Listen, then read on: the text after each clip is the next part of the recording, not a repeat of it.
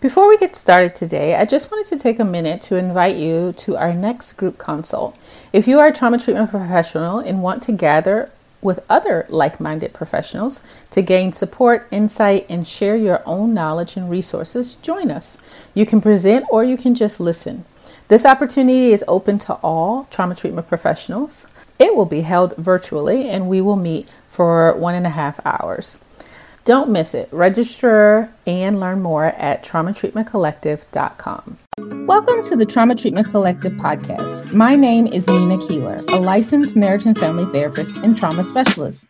In this space, we will share tips and tools on how to grow your trauma treatment skills while also keeping your own mental health in mind. Today, we're going to be talking about what to do to support your clients in between sessions. So, I'll start off by talking a little bit about time. So, you'll hear people say, you know, all wounds are healed in time, or it just takes time, or just give it time, you know. Um, and I agree with that. Time is important, but it's also important what you do within that time. So, I like to talk a lot to my clients about when they say those types of things is it's like, yeah, we could have time, we could have as much time as we need, but if we don't do anything in that time, then it also is not very productive. And so I want to talk about the time in between sessions and what clients do and how we can support them and how to be able to help them make the most of that time. If you think about it, uh, clients spend more time outside of session than they do in session at the most for me as an outpatient therapist i probably will spend around uh, one to two hours with a client.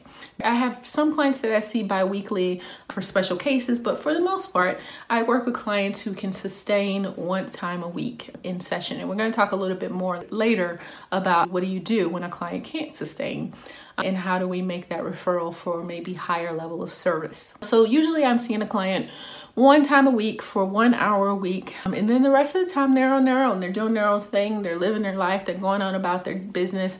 But I also want to make sure that that time is being used wisely because if not, a lot of times I will hear clients talk about how they feel like things are unraveling. So we kind of put everything together and we work really hard and we make big shifts and we make big changes.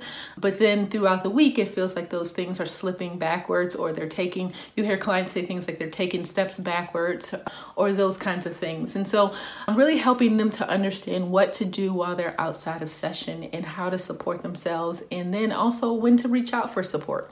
So, you know, a lot of times I will talk about, you know, let's work on really being able to be a resource for yourself and to resource yourself, but sometimes that might not be possible. And what do you do in the meantime? What do you do in between time when we don't have a session planned for another couple of days or so? A lot of times I like to tell clients it's an opportunity for things that we have worked on to settle, to shift shift. It's a great opportunity in between sessions to really work on regulation and bringing regulation into the nervous system. Um, if you work from a nervous system perspective, which I do, I really focus on that being a time to really work on safety and stabilization. Really kind of helping those things to really get rooted in and to be a norm for that client versus the abnormal thing. So we're really starting to switch that wiring to they feel safe and stabilized more than they feel dysregulated or having you know a hard time managing themselves. So we're really trying to switch that norm. So we use that time in between session to really bring that into the situation to really help the nervous system to start to repattern into a more healthier nervous system.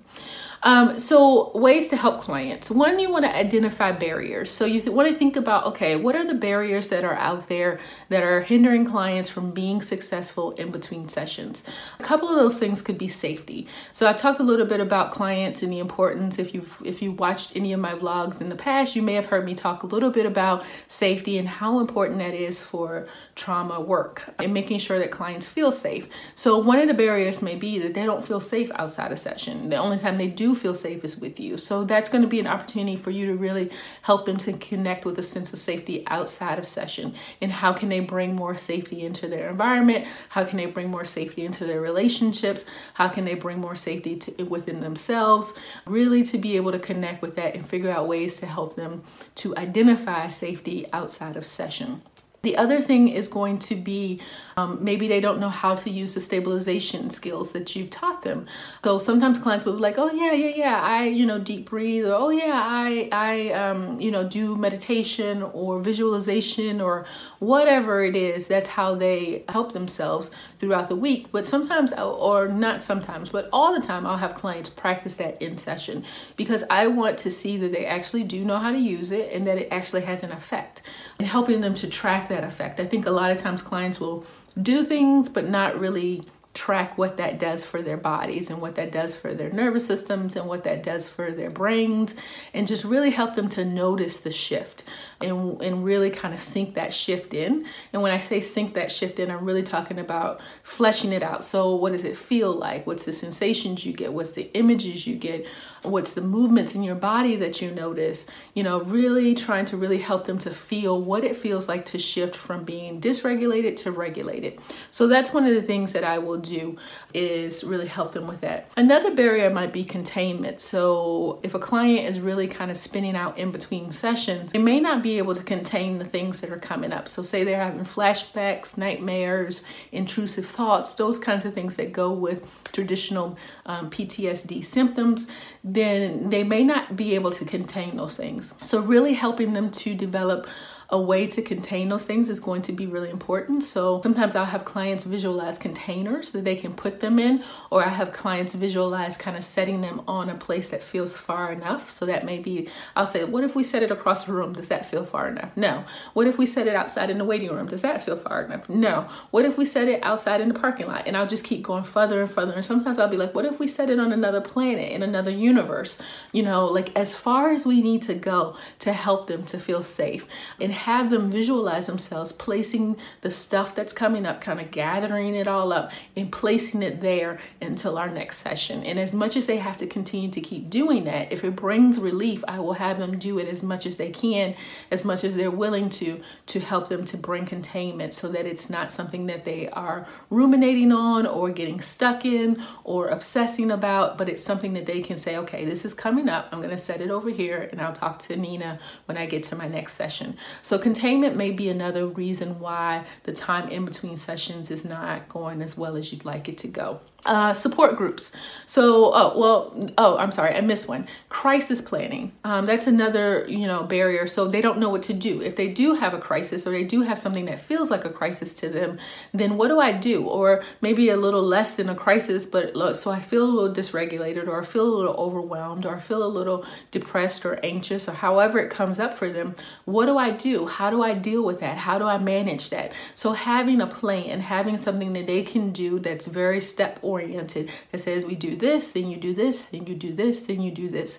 Whatever you find that works for your way of work with clients and wanting what you want to focus on is going to be important. So for my crisis plans, I'm going to focus on internal resources. I'm always going to try to resource them into a better place. So internal resources, what can we do with no one else involved to help them regulate? Then I'm going to focus on external resources. So if that doesn't work, then you can reach out to someone or reach out to something to be able to help you to regulate. So that's my crisis plan, or that's my plan that I do with clients to really kind of lay it out. And we write it out in session. I give them a copy, I keep a copy so that if a crisis does arise and they do reach out to me, I have a copy of that and I can kind of walk them through and say, okay, so here's the steps that we said we were going to do. Where are you? Um, what's worked? What's not worked? What are you noticing? Those kinds of things. So that's really important when working with clients is to have a crisis plan or at least some type of plan. If it's not a crisis plan, maybe they don't feel like they need a crisis plan because it's not to that level. Just having a plan of, hey, when you feel these things, this these are the things you're going to do. So that could be really helpful for clients to really utilize the time in between sessions and to be successful with it. So then when you're thinking about calling in more reinforcements, now we're going to get to support groups, processing groups and those kinds of things. If you find that a client is not able to sustain outside of session from week to week, so from seven days to seven days, usually for me, I see clients the same day, the same time every week. That's their time slot, and that's kind of how we do it. So it's a, usually an even seven days in between sessions that I see them. If I find that they can't sustain, I'm going to start being curious about whether outpatient therapy is enough. And maybe we need to go to a higher level. So the next level um, beyond outpatient would be intensive outpatient. So you're going to more often. Another thing in between intensive outpatient and outpatient that I found to be helpful sometimes for clients is getting other resources in place. So maybe they're doing a support group, maybe they're doing a processing group, maybe they're going to trauma informed yoga, maybe they are working with a body worker just to kind of work on regulation in the nervous system from a body perspective. Lots of different things, cranial sacral therapy, anything that I can do to help them feel supported and to help them feel like they're getting regulation into their system is what I'm going to suggest and so that could be an intermediate step in between outpatient and intensive outpatient is to help them get into more resources throughout the week that are helping them to support them uh, moving towards more regulation, to more stabilization, to more safety. Um, and maybe it's a different approach than just uh, psychotherapy, it could be other types of healing modalities that are used to help clients that they find to be helpful for them. So that's something you can do when you're calling in outside resources. I may even uh, bump a client up to two times a week just if I have space in my schedule and if I think it might be helpful. So, for instance, sometimes I'll drop clients down to every other week if they're doing really well and we want to see kind of how they can sustain on their own. So, we're moving more towards kind of them starting to build up resources outside of me and they're able to kind of sustain that, then we'll move to one time a, a twice twice a month. If I find for some reason, let's say something goes awry in their life or in their family's life, or you know something in their environment just starts to get a little off kilter and it's creating stress for them, I may bump them back up to two, to every week, and now I'm seeing them every week. If I have a client that I'm seeing every week and something goes awry, I may bump them up to two times a week, and that's just until we get stabilization back in place, until they're feeling good, until we kind of get through the hard spot, then I'll bring them back down to where they were. So it's not once you bump them up, you got to leave them up there and you can't ever bring them back down. You may bump them up and then bring them back down and bump them up and bring them back down and really helping them to be able to identify what they need. That's the number one thing that I'm trying to do is really help them to say, hey, this is what I'm needing to do the best I can possibly do in this situation or to maintain as much as I can and having them request like hey can I start seeing you every you know every week or can I start seeing you two times a week? And then I have them kind of come down and you know move around like that. So those are some of the things I do. The last thing I want to talk about is is helping clients to identify when to reach out to you. So everyone's different, everyone practices different, and so I'm not really here to kind of tell you that oh, at this point a client should reach out to you. But I think it's important for you as the treatment professional to know what your boundaries are around that and when it's okay for a client to reach out to you and maybe when it's not okay to re- for a client to reach out to you. So having some emergency policy in place that you share with your client at the beginning of the work, you reiterate throughout the work, especially during hard times for them, is going to be really important. And I really think as the trauma treatment professional, it's really important for you to know kind of where your boundaries are and knowing what you can and can't do. Because a lot of times I will actually talk with clients about what constitutes an emergency. And then if I feel like they understand that, then I'll say, you can reach out to me for an emergency. My philosophy is, is that I don't want them to undo all the work we've done because they're out there trying to make it on their own.